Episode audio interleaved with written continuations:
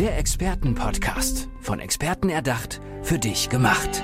Experten aus nahezu allen Bereichen des Lebens geben wertvolle Tipps, Anregungen und ihr geheimes Know-how weiter. Präzise, klar und direkt anwendbar. Von A wie Affiliate bis Z wie Zeitmanagement. Der Expertenpodcast macht dein Leben leichter. Willkommen zurück beim Expertenpodcast. Ich habe für euch heute wieder einen sehr spannenden Gast eingeladen. Es ist Dr. Aurel Mielke. Schön, hi. dass du hier bist, Aurel. hi, hi.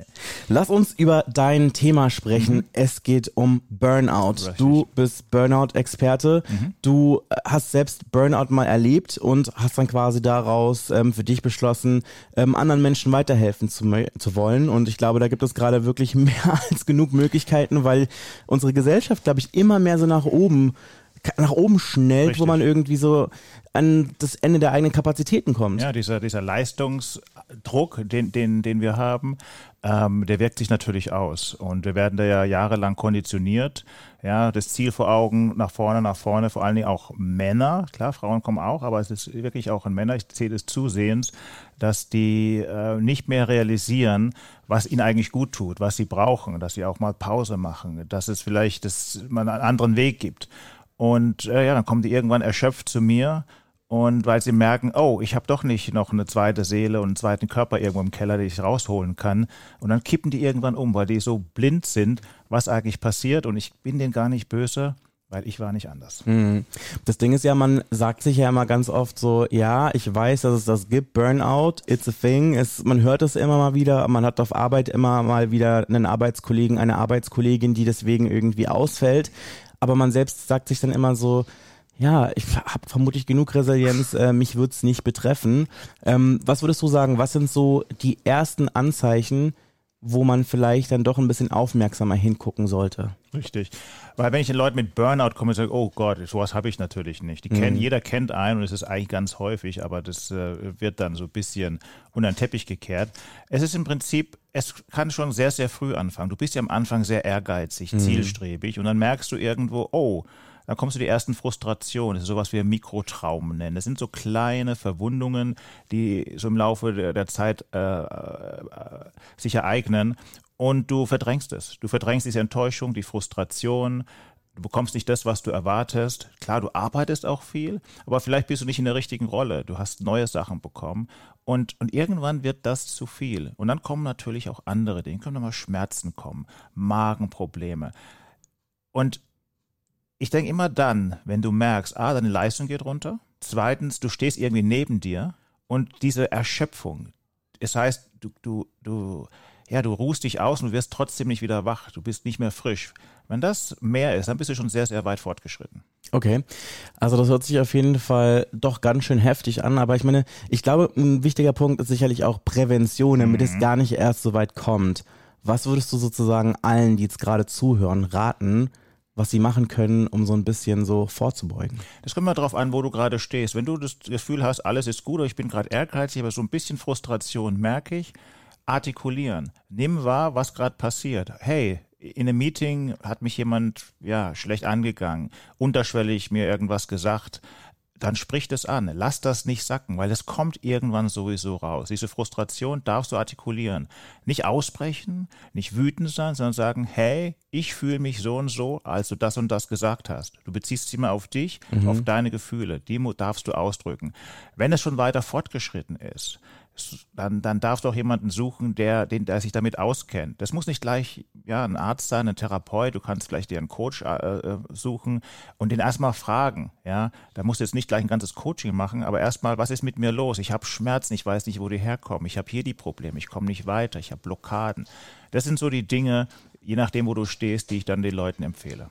Sprechen wir bei Schmerzen eher so von Kopfschmerzen, eher von Gliederschmerzen oder was? Bauchschmerzen? Das ist ganz unterschiedlich. Zum Beispiel, ich hatte Rückenschmerzen wie heftig, fast schon Bandscheibenvorfall, so hat sich das angefühlt. Mhm. Und ich war zigmal beim Orthopäden und er hat nicht wirklich was gefunden.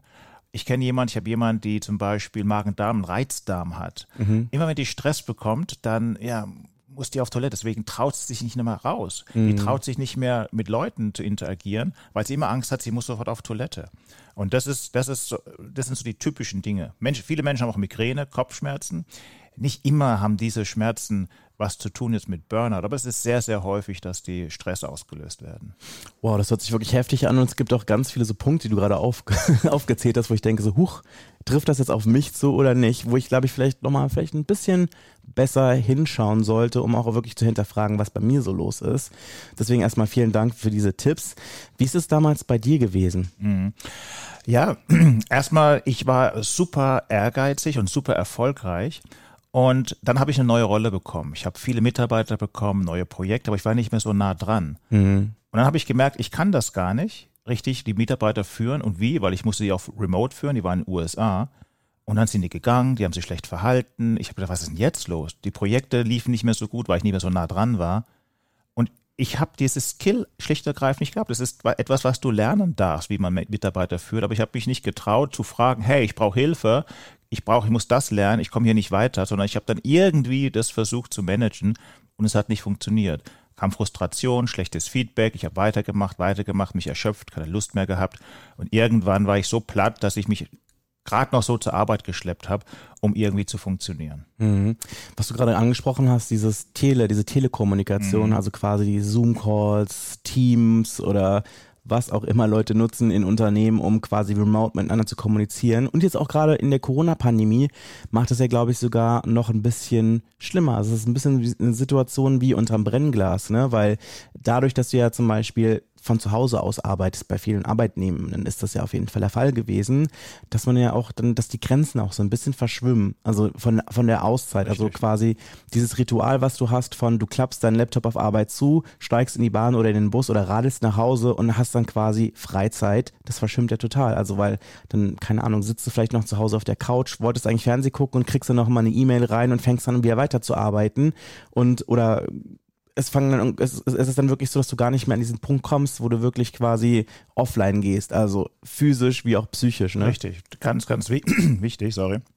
Das ist auch so, du wirst die Emotionen nicht mehr los. Mhm. Weil wenn du irgendwo bist, dann hast du ein Meeting, so, dann, dann tun alle ihre Sachen zusammenräumen, dann sprichst du nochmal, du stehst auf, du bewegst dich, du gehst raus, du lässt nochmal deine, deine Gefühle raus. Du kannst du doch mal direkt ansprechen, du, das war nicht so toll, was du da gesagt hast. Mhm. So, und dann geht's weiter. Aber so bist du von Meeting zu Meeting zu Meeting, stauen sich irgendwelche Emotionen an, die du nicht verarbeitest. Am Ende des Tages hast du jetzt auch keinen Bock mehr, noch mit jemandem zu sprechen und dann bist du wieder zu Hause und dann geht es den nächsten Tag so weiter. Das ist die Gefahr. Es das heißt nicht, dass du das nicht machst, aber das musst du halt dann wirklich planen, dass du dann regelmäßige Feedbackgespräche hast und sagst, hey, das müssen wir mal anders machen. Das ist eine große Gefahr. Mhm. Ich höre auch ganz oft in letzter Zeit in Gesprächen mit Bekannten, Freunden, Freundinnen, dass es jetzt auch gerade so sehr unsichere Zeiten sind, sehr krisengeschüttelte mhm. Zeiten, wo man, glaube ich, wirklich umso verzweifelter an seinem Job festhält. Ne? Wo man, glaube ich, vielleicht auch Dinge mit sich machen lässt, die man vielleicht so unter normalen Umständen nicht machen würde, weil man möchte seinen Job behalten, man möchte irgendwie aufsteigen, man möchte was erreichen, man möchte wertgeschätzt werden, man möchte, dass die Arbeit gesehen wird, die man macht. Und ganz oft ist es ja, glaube ich, auch ähm, in vielen Situationen, wenn das Arbeitsumfeld ein bisschen toxisch ist, auch ein bisschen mit einkalkuliert, dass man irgendwie die Leute so ein bisschen an der langen Leine lässt, um einfach noch ein bisschen mehr Output zu generieren. Ne? Genau. Und das ist der Teufelskreis, weil wir haben den Glauben, ja, ich habe Existenzangst, ich sag mal lieber nichts. Was mhm. ist die Folge? Ich schluck das alles runter und irgendwann explodiert Oder ich gehe dann oder ich gehe in die innere Kündigung. Kein Chef, kein vernünftiger Chef wird mit dir über dich schlecht reden, wenn du ihm zu ihm hingehst, sagst, hey, ich fühle mich schlecht, weil A, B und C passiert ist. Wenn du aber erst nach ein paar Monaten, Jahren völlig aufgelöst und aufgebracht und fertig dann hingehst und irgendwie ausbrichst, das ist natürlich dann schlecht. Das heißt, mach das so früh wie möglich. Am Anfang ist die Überwindung nicht so groß. Später wird es dann fast unmöglich und dann machst du es wahrscheinlich gar nicht mehr. Das klingt wahrscheinlich, es ist, es klingt einfach, es ist aber nicht so einfach. Ähm, aber es ist so, so entscheidend, dass du dein eigenes Gefühlskonto, sage ich mal, in Ordnung bringst. Was ich ganz spannend finde, was du gerade angesprochen hast, ist die innere Kündigung. Mhm. Das ist ein Wort oder ein Term, der mir in letzter Zeit immer mal wieder irgendwie begegnet. Kannst du den vielleicht ganz kurz für unsere Zuhörerschaft erklären? Das ist so, die innere Kündigung ist so Dienst nach Vorschrift. Mhm. Das heißt, ich mache eigentlich nur das, was absolut notwendig ist. Ähm, die Mails, die reinkommen. Ich tue die zum Teil ja gar nicht mehr richtig beantworten oder auf den letzten Drücker. Ähm, ich denke an was ganz anderes. Das heißt, ich, ich bin im Meeting und äh, je nachdem, wenn ich dann online bin, dann mache ich mein Video nicht an, gucke mir irgendwas anderes an. Ich bin mit dem Kopf völlig woanders und bin nur noch reaktiv. Ich denke nicht mehr mit, weil wenn du vernünftig arbeiten willst, musst du proaktiv sein, musst Dinge vorausplanen, dich mit Leuten treffen, Dinge planen. Und, und, irgendwann wirst du nur noch reaktiv und irgendwann wird jemand merken, je nachdem, wie viel Verantwortung du hast, dass es so natürlich nicht weitergeht. Mhm. Und, und, dann ist der Zeitpunkt, ja, wo man dann entscheiden muss, musst du gehen oder was passiert hier. Was rätst du Menschen, wenn sie jetzt quasi an dem Punkt stehen, wo sie sagen, ja, ich glaube, das ist ein Burnout. Das ist ja natürlich auch so ein Punkt, den man sich ja auch irgendwie eingestehen muss, weil ich glaube, in der heutigen Leistungsgesellschaft ist ja immer noch ein ziemlich großes Stigma um diese Thematik herum. Ähm, was ist da das Vorgehen? Wenn du das Gefühl hast, ja, und du wirst ja nicht merken, dass das jetzt Burnout ist, weil ich als Arzt habe es nicht bemerkt. Das mhm. heißt, du wirst einfach merken, es geht nicht mehr, ich bin erschöpft, ich kann nicht mehr weitermachen. Richte dich an jemanden deines Vertrauens. Idealerweise, der sich auch dann mit der Thematik auskennt und du musst heutzutage nur im Internet gucken, du siehst es, du fragst jemanden, es gibt kostenlose Sprechstunden, wo du einfach mal ja unterm Radar erstmal schaust, ähm, was ist es? In, in Firmen gibt es auch sowas, da bin ich eher skeptisch, weil wenn du dich an so jemand wendest, ja gut, es gibt Datenschutz, aber ich würde es erstmal extern machen, jemanden zu fragen. Man weiß halt nie, was da die genau, Intention dahinter da, ist. da ist immer so ein bisschen schwierig und wenn du gleich zum Arzt gehst, dann kriegst du gleich eine Diagnose, auch da musst du erstmal aufpassen, weil es kann halt auch schlecht für dich sein. Es geht aber erstmal darum, was steckt überhaupt dahinter, weil es kann eine Depression sein, es kann eine Angststörung sein, das kann eine Anpassungsstörung sein. Das heißt, es können Dinge sein, die sehr gut behandelbar sind. Mhm. Ja, und das ist ähm, entscheidend, dass du vielleicht auch irgendwann mal zu einem Arzt deines Vertrauens gehst und dann mal fragst, okay, gibt es da noch irgendwelche Dinge, die du finden kannst und die wir jetzt schon behandeln können? Mhm. Wie sieht denn deine Arbeit konkret mhm. aus, wenn sich jetzt jemand an dich wendet? Genau, wir, wir reden erstmal, das Entscheidende ist, ich bin auch Arzt, das heißt, ich gehe auch ärztlich, wenn, wenn du so willst, vor. Ich muss erstmal wissen, worum es geht. Mhm. Wir machen eine ganz ausführliche Exploration, eine Tiefenanalyse, die mache ich am Anfang sogar kostenlos. Das wäre erstmal, wo ist dein Problem? Kann ich dir überhaupt helfen? Das ist auch ganz entscheidend, weil manchmal, manche Dinge sage ich, nee, du, das können wir nicht so auf die Art und Weise machen, weil mache, ich mache es auch viel online. Mhm. Ja, manche Sachen, die du machst, musst du persönlich machen und wenn es dann näherlich geht, dann geht es halt nicht. So, und das ist die erste Phase. abhängig davon, mache ich dann das Programm. Und es kommt dann wirklich sehr, sehr drauf an, wo du gerade stehst, ob du weit fortgeschritten bist, ob du ein aktiver Typ bist oder eher ein ruhiger Typ bist. Ja, ist was, kannst, ist, ist Meditation was für dich oder eher nicht? In Hypnosen was für dich oder eher nicht? Entspannung. Aber das ist immer nur der Anfang. Und dann geht es natürlich an den Kern. Wir arbeiten uns langsam an den Kern des Problems vor. Und das ist das ganz Entscheidende. Das heißt, diese ganzen Methoden, die du im Internet bekommst, Meditation, Yoga, die sind ja nicht schlecht. Mhm. Das Problem ist aber, wenn dein Kern, wenn die Ursache nicht aufgelöst ist, dann nützt das nichts. Ja. Und das ist, da wollen wir dann immer hin, weil wenn das mal bereinigt ist, dann bist du wieder empfänglich für die ganzen anderen Maßnahmen und dann geht es auch vorwärts. Ähm, du hast es vorhin auch kurz angesprochen, dass gerade oder vor allem oder überwiegend Männer betroffen mhm. sind von Burnout. Und ich weiß auch, dass ein Thema in deinen Coachings Männlichkeit ist. Richtig. Lass uns darüber kurz sprechen. Ja, und das darüber wird nicht gern gesprochen. Und du hast gesagt, Männer sind viel betroffen. Laut Statistik sind es Frauen, mhm. interessanterweise. Aber ich glaube das nicht. Das ist meine These, meine persönliche These, weil Männer reden nicht darüber. Ja. Die geben keine Schwäche zu. Die wollen nicht ihr Gesicht verlieren. Die wollen nicht als schwach dastehen, mhm. je nachdem, wenn du auch in Führungsebenen sind. Aber ich merke dann, die kommen zu mir wegen was? Potenzproblem. Mhm. Es klappt nicht mehr im Bett, schlicht und ergreifend. Und das ist ja auch kein Wunder. Wenn du in deinem Job jahrelang ankonditioniert bekommst, das Ziel, boom, boom, zack, will ich erreichen und mit dieser gleichen Mindset gehst du ins Bett mit deiner Partnerin, mhm. ja, Ziel vor Augen, Orgasmus, zack, zack. Das funktioniert nicht. Das ist frustrierend für beide. Ja, und dann verlierst du irgendwann die Lust, du verlierst irgendwann die Kraft, du stehst nicht mehr im Saft. Ja, und, und dann kann es sein, dass du dich trennst. Weil, ich meine, keine Beziehung funktioniert auf Dauer ohne eine sexuelle Erfüllung. Mhm. Und, das, und das aufzulösen, ist natürlich erstmal schambehaftet ja, aber ich kann denen zeigen, ich habe es auch geschafft. Ich war, ich habe mir auch geschämt. Ich wollte auch mich zugeben, dass ich keine Lust mehr habe. Ja, aber es geht. Und wenn du dann lernst, wie du damit umgehst, dass du achtsam auf dich bist, auf andere, dass du gibst, weil je mehr du gibst, umso mehr bekommst du. Es kann so einfach und leicht sein, und dann funktioniert dein Sexualleben wieder und dann bist du auch wieder richtig in deinem Job und dann hast du diese, diese natürliche, ich sag mal, würdevolle männliche Dominanz wieder. Die kannst du dann richtig erleben und das ist ein großer Spaß. Okay, also ich höre auf jeden Fall heraus, dass quasi so ein Burnout, so, so Stress auf jeden Fall auf die Potenz, auf die Libido ausstrahlen richtig. kann. Ist das dann quasi eine hormonelle Umstellung, die dann passiert oder ist das einfach wirklich nur rein Stress dann?